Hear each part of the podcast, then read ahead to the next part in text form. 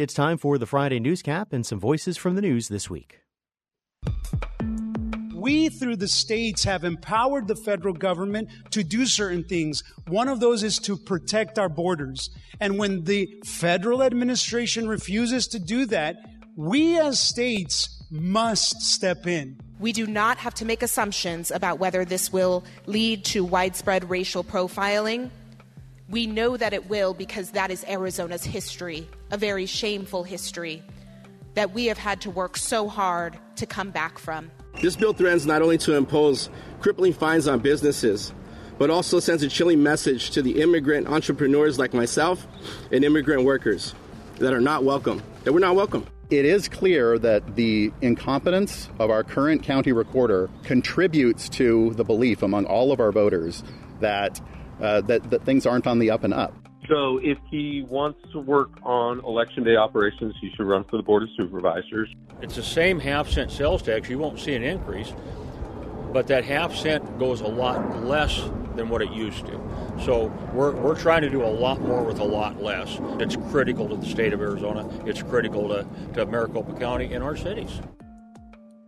And with me to talk about a new entrant into the GOP primary for Maricopa County Recorder, more immigration bills moving through the legislature, and more are Doug Cole of HighGround. Good morning, Doug. Good morning, Mark. And Karl Gentles of the Gentles Agency. Good morning, Karl. Good morning. So, Doug, let me start with you with the announcement of uh, State Representative Justin Heap, a member of the Arizona Freedom Caucus. We heard from him uh, just a moment ago, getting into the race to, to primary Maricopa County Recorder Stephen Richer. Not a surprise that there would be a primary challenger. And I guess there, the rumors had kind of been swirling for a few days that, that it would be Mr. Heap. Well, this this was no surprise to anybody that's been paying attention here. I think the bigger bigger surprise is is we here here we are we're leading a a, uh, a, a morning show talking about the Maricopa County Recorder. You know, for years Helen Purcell just quietly did her job. And, Yeah. and this was a this is the post that went nowhere, but but here it is, pushed front and center by all the election controversies. And um, I think you heard uh, Recorder Richer make the distinction that you know I, I do early voting and, and voter registration. The Board of Supervisors does everything else. Um, but but because of the election denialism and, and such, um, uh, Stephen Richer has become a national figure, and uh, the, the, you know the the supporters of Donald Trump and the election deniers have, have made him a target. Now, uh, Representative Justin Heap is a freshman member of the state house. He's from an extremely safe district that that is you know that you win in the primary hands down, and you are elected as long as you want to be. Running running countywide in in the state in the nation's fourth largest county is going to be a different different animal for him. He has no money in the bank. He, uh, in, in last, according to reporting from, from Dennis Welch, who, who works at Channel Three and Channel Five, uh, he has raised no money here, and he's going to have to raise a lot of money because there's going to be a lot of noise in this election uh, to to to get um, uh, uh, you know across the finish line. But he will get the Trump endorsement, so th- that's going to be a big challenge for for the incumbent uh, Stephen Richer. How much, like, how do you handicap this race at the moment? Mm, I would put it as a toss up right now to see to see how you know how things unfold. Um, you know, Stephen Richer's well spoken um, and uh, works really hard, and I you know there's he's really good on social media. He had some fun last night if anybody was paying attention, but but you know it's it's going to be it's going to be a tough race. Um, but uh, you know, I'll handicap. You know, incumbents are hard to beat. Okay. Um, and I can tell you the, the, the McCain wing of the party, independents uh, who can vote in the primary, um, I think that they'll you know that they're, they'll naturally go to Richer. Uh, it's just to see how big the the the coattails of Donald Trump's going to be in a recorder race like Yeah. this when you have a very well spoken recorder. Karl, does this seem like potentially, depending on how the primary goes, could this be a pickup opportunity for Democrats if, for example, Justin Heap is the nominee? Yeah, I, I really I think it is because um, you know first of all the most extreme uh, uh, candidates win in the primaries, right? And Justin Heap is to the far right of Richer. It's interesting that you you've got a seat and you're trying to hold a seat, but then you're you're challenging that seat with somebody a MAGA Republican, basically. But when it gets to a primary, uh, I highly doubt uh, Justin Heap, if he does prevail, uh, will have an, a real shot at winning in general elections. So, I mean, there's going to be craziness. It's going to be fun to watch. Uh, Stephen Richer, I think, is actually a very good candidate and has done a great job, even though he did take the seat from a Democrat.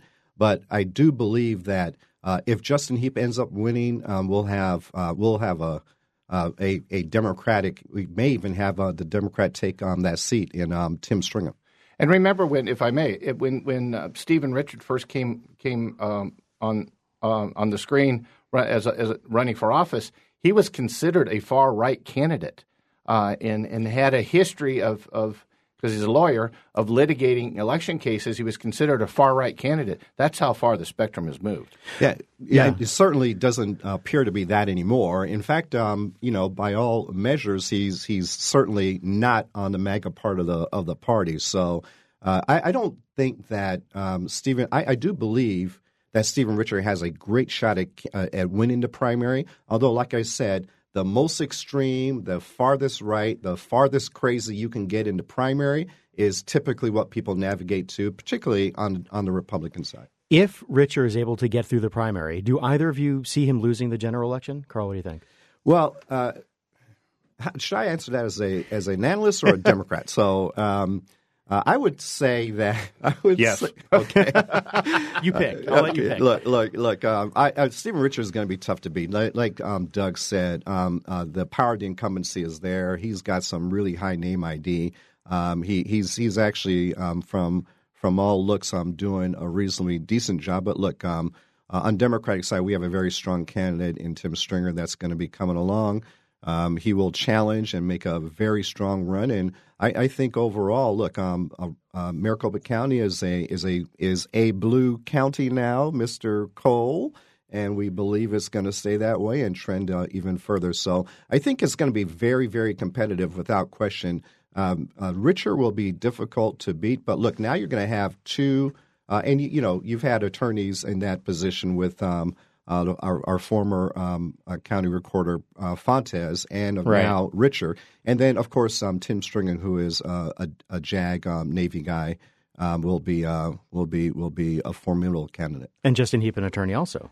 Exactly. Well, I'm not ready to call Pinal County blue by any any stretch of the imagination. Maricopa County. Maricopa well, we County. call Pinal County blue I too. Mean, I mean, Pinal County is definitely red. That seems like a bigger stretch. Uh, yes, excuse me. I meant I meant Maricopa County. I'm not ready to go there yet. Um, but yes, it is getting more purple, and and you know it also you know a lot of this depends upon.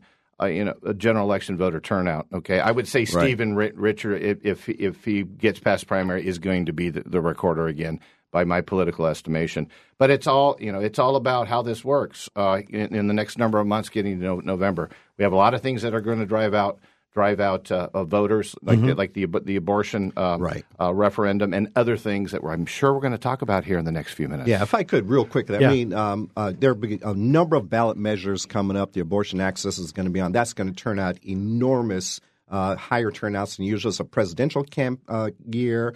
Um, and then there's a lot of money flowing into the into Maricopa County to uh, support um, actually both sides, but um, yeah. support, of course, um, a, a, high turnout uh, for uh, Democratic voters and others. Karl, let me stick with you with the news from last night that the chair, now former chair of the Arizona Board, Board of Regents, Fred DuVal, not stepping down from the Board of Regents, stepping down as chair of the Board of Regents. This comes uh, in advance of a meeting between the board and some U of A folks and the governor. Next week, the governor has made her displeasure with the current situation, the financial situation down there, pretty well known. Are you surprised that, that Mr. DuVal decided to step down as chair? I, I, am not. I think it was probably a smart move, um, a preemptive move on his part. Uh, I think um, it was clear that the governor is not happy. And I think the takeaway that, uh, on this is uh, be straight with the governor and make sure she knows what's going on because if you don't, um, here you go. Um, I, this, this whole thing is an absolute fiasco. Number one, um, uh, let me just say a couple things. One is I just don't know how uh, uh, Mr. Robbins um, he, how he survives. The president of the, the U president of uh, U of A. I don't know how he survives ultimately. I mean, it's a two hundred what 40, uh, 250 million dollar um, issue um, that uh, U of A is facing a huge shortfall. is going to affect many many lives. And, and it just seems like people were asleep at the wheel. And we know um, apparently the where it started with the online university and and that just not um, uh, panning out the way it was um, it was envisioned. But I will tell you that um, the governor, of course, has a strong uh, pulpit here. Uh, while she, it may be questionable whether or not she could or could not re, um, remove somebody from the position, I think uh, Mr. DuVal really uh, read the tea leaves and said, "You know what? Let me go ahead and step aside now. Um, I, am sure the I'm sure the hatchet's coming as it is anyway. So let me do that now for the good of what he said is is the board of regents and, and universities." Well, Doug, we know that the governor was at least looking into whether or not she had the authority to fire members of the board of regents. Let's assume that she concludes that she does does this make Fred DuVal safe that he's not the chair anymore? Well, he, you know, he's not. He's not the chair now. I mean, he's resigned from, from being being the chair of the board of regents. It's whether how long he still has a few years left in his term. Remember, yeah. these are like these are long terms. These aren't four year terms. They're, they're, I think six six years. Yeah, I think they're six years, and and these are one of the preeminent uh, appointments that a governor makes. But whoever she appoints has to go through Senate confirmation. Right. And we've all seen how that goes. It's in court right now. Well, it, does, it doesn't go. Yeah, yeah, yeah. So if so, you know it, that that's going to be. And this is not new. Go- governors, I, uh, in the '90s when I was working on the ninth floor with Governor Symington, we had a, a, a, regent named Rudy Campbell, great guy. He was former mayor of Tempe, but but the the the Symington administration didn't like what he was doing on the board of regents, so we were calling for his res- resignation, and he said, "No, Governor, I'm not going to do that." But laws have changed since that time and in on the appointment process, and that was all part of, of, of, personnel reform in the state. So the governor does have more power. But what we don't know, it hasn't been litigated and challenged in court yet. Right. And I think if if if there's a four, we we know that you know Governor Brewer tried to get rid of the independent uh, redistricting uh, uh, chairwoman. Remember? Yep. And it went to the Supreme Court. So that was the only litigation. Uh, and and and Colleen Mathis was reinstated. Okay, so that's all we got and so I'm sure this would be litigated. And I think I think the governor's office just wants a path to move forward. Um, I think I think Dr. Robbins is probably not in a you know uh, uh, is it probably in a pretty precarious situation. Um, and you know we'll just see how this plays out. But this had to happen. Something had to. There, it, something had to happen. You know, there was a press conference just recently um, that um, about the whole issue, and uh, glaringly, uh, there was no representation from any um, Tucson representatives mm. at hmm. that press conference uh, in support of uh, Dr. Robbins or otherwise. So that tells you quite a bit. Yeah. The current president and former president, both in Texas yesterday at the border. Uh, policy discussion, photo op, campaign opportunity. What do you think? Well, gee, probably all of the above. I mean, it was just it was just a circus all the way around. Um, um, you know, I, it, what's what's crazy about this issue is that number one, you know, it was a, a, day that they had a dueling, you know, dueling press conference and dueling photo ops and all that good stuff. Um, uh, President Trump, or former President Trump, went down and and uh, as as the rest of the party is doing is using the border issue as their number one issue to try and uh, uh to to leverage on the, the election um, because there's really nothing else at this point. Um, I think it's clear that um, they're they're searching for uh, an issue that um, will hope that they hope that will carry them. Uh, and I think that's basically all it was um, on on the Republican side. On Democratic side, I mean, the message is this: Look, there is a bill on the table in Congress now. Sign it, uh, and it's a pretty good bill from all intents and purposes, especially uh, from the Democratic side, where there are a number of concessions that were made. Uh, and so, um, you know, um, Biden is there touting, you know, the bill. He's touting the economy and things are going well um, now. Um, you know, uh, inflation's coming down, uh, rents are coming down, um, and so things are looking much better. And so, uh, this is a, a, a, way that Republican side and uh, the Trump administration, Trump uh, folks can truly, well, can uh, try to at least uh, pull away some support for the general election. Well, Doug, let me ask you about that because traditionally, the border and border security have been strong issues for Republicans and have been pretty weak issues for Democrats, in, at least in elections. I'm wondering, though, do you see that changing at all, given the fact that, as Karl said, there is a bill that Democrats and Republicans worked on together that basically didn't go anywhere because of former President Trump? Look, this this issue has has turned into a big problem for for the incumbent president right now. It is the, the Gallup came out with a poll, uh, and other polling has shown it's it's turned into the number one issue almost across the country in every state. When you have the the mayor of the largest city in the country of New York, uh, City Mayor Adams, arguing with the with the Biden administration, and, you know, mayor of Chicago, mayor of San Francisco, mayor of Denver, all Democrats, all going after the Biden administration because they can't handle the influx of immigrants. You know, as I looked at yesterday, I said, "Thank God Texas is such a big state to handle b- b- both of these traveling circuses." But but this is a problem for the incumbent president, and and this is why you see actions in state houses, and I know we're going to talk about that in a second here. Actions in state houses across across the country. Historically, you're correct. It was a Republican rally the troops. Um, now it is a Democrat problem. You've got divisions within the Democrat Party. Democratic Party about how to handle this. Mm-hmm. Um, you know, I just mentioned the big city mayors. You got you know state legislators, Democratic state legislators are, are, are disagreeing with, with, with the administration. So th- this is going to be hard for the for for the president to handle. But what we did see yesterday was a unified messaging, and we saw it from Senator Mark Kelly on the floor of the Senate yesterday, saying saying pass this bill, as Karl right. said, get this bill passed. So the Democrats were very good at their messaging yesterday, and in blaming Donald Trump. You know, we had a bill uh, uh, inaction helps you, so you can sit, sit and, and continue to to pontificate about the, the border problems. We're going to see a lot more of this, folks, between now and November. All right, so Doug, you, you previewed this. So let's talk about uh, uh, the legislature passed a bill uh, yesterday that is going to Governor Hobbs, who has said she will veto it. Yes. It is being referred to as SB 1070 version 2.0, essentially making it a state crime to be in, in the country illegally mm-hmm. again given that the governor said she's going to veto it, like I, I, hate to ask a kind of a cynical question. Like, is this a symbolic vote here? We can't ask cynical questions on a political talk know, show. Right? Oh my goodness, what's what happening? Wait, wait, what are we going to talk about here? Well, I think the interesting thing is is yeah, it's 14 years later, very similar bill.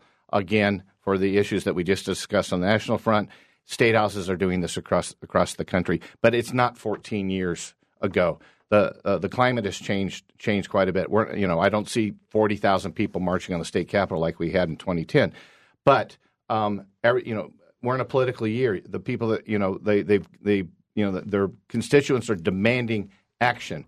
But I think what was interesting, then, and then there's also a referral, which which would, which re- right. requires uh, state, cities, and, t- and counties um, uh, to to uh, e-verify people if they apply for a license and and if uh, those political subdivisions hire subcontractors, which is an expansion that would go that would bypass the governor and go straight straight to the to the 2024 uh, ballot. But my point, what was interesting about all this, where is Governor Hobbs this week? She's down on a trade mission meeting with in, in Mexico City with a bunch of Arizona business people. Uh, her her um, uh, Commerce Authority directors and tourism directors all down there touting Arizona, and all this is going on back at the state capitol. Well, now let's be fair because apparently there's a whole delegation going off to to to Israel as well. So I mean, we got competing, uh, you know, trips in the middle of all this controversy. Now, let me just say this: uh, th- there's a package of these bills um, that are at the legislature right now. It, it basically is SB 1070 on steroids. Uh, when you take the totality of them, there's even a bill uh, that would allow ranchers to shoot migrants as they come on their property, which is ridiculous. I don't know anybody except for the people that po- uh, you know proposed that um, legislation thought that's a good idea, and clearly. Uh, the American people don't believe in shooting people walking onto their property, particularly in this issue. Now, is the border and and uh, immigration issue are, are those issues a, a big issue? But there's no question. But it's not that it's the Biden administration that caused this. This has been going on for years across across administration. Let's not forget the former President Trump was in office for four years, and it was going on them uh, on then. So it's not as if uh, he had some magic solution and and illegal immigration shut down and then when Joe Biden came into uh, office, all of a sudden it spiked up again. So let's be clear on what's going on. This is purely a political ploy from Republicans to try and find an issue to win the election. And I believe that it's going to fail miserably. Why? Now, we should we should absolutely do something to secure the border. The challenge is, is that we have to do it at a federal level because it's a federal issue. And you can't have state law supersede federal law. And so you have to have something that's uniform. Now, this goes back to our days um, many, many years ago. Um, Doug was at, um, at, at Symington's office, governor's office. I was at McCain's office. Immigration, comprehensive immigration reform was a huge subject. Our Our former boss, McCain, was a big proponent of that. It has gone nowhere since then, and that was the early 90s. So it's not as if Joe Biden woke up and made the border wide open, which is, you know, I can't cuss uh, before 9.30 Please in the morning, and so I won't. Uh, but it just doesn't make any sense. So let's get our story straight here. Number one, we all want comprehensive reform. It has to be done, and we've got a bill on the table right now in Congress to make something happen.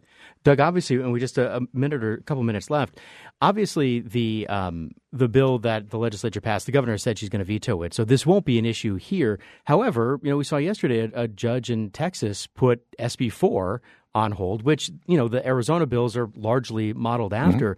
Does that say anything to you about maybe what like? Obviously, you were involved with Governor Brewer when SB 1070 went into effect and it went up to the Supreme Court. Does this court ruling say anything to you about what the legal climate might be for these kinds of bills?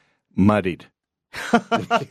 and that's a technical term. Yeah, that's right. But but uh, we're in, this is a hypercharged political uh, situation, um, and it has gone on. I mean, the last major major uh, reform to the immigration system was Ronald Reagan uh, back in the late '80s. Yeah. uh, before he left, that was it. Um, and and there have been there have been Democrats, there have been Republicans, there have been Republicans, there's been Democrat presidents all since the Reagan administration, and it just sits there.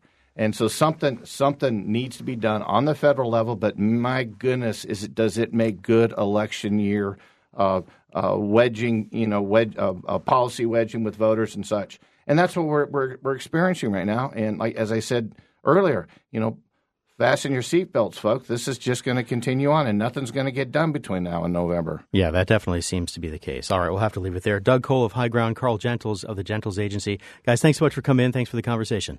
Thank, you. You've been listening to the Friday Newscap from KJZZ's The Show. It's an original podcast recapping the week's biggest stories with experts, commentators, and reporters. You can get the full show podcast at podcast.kjzz.org. I'm Mark Brodie. Thanks for listening.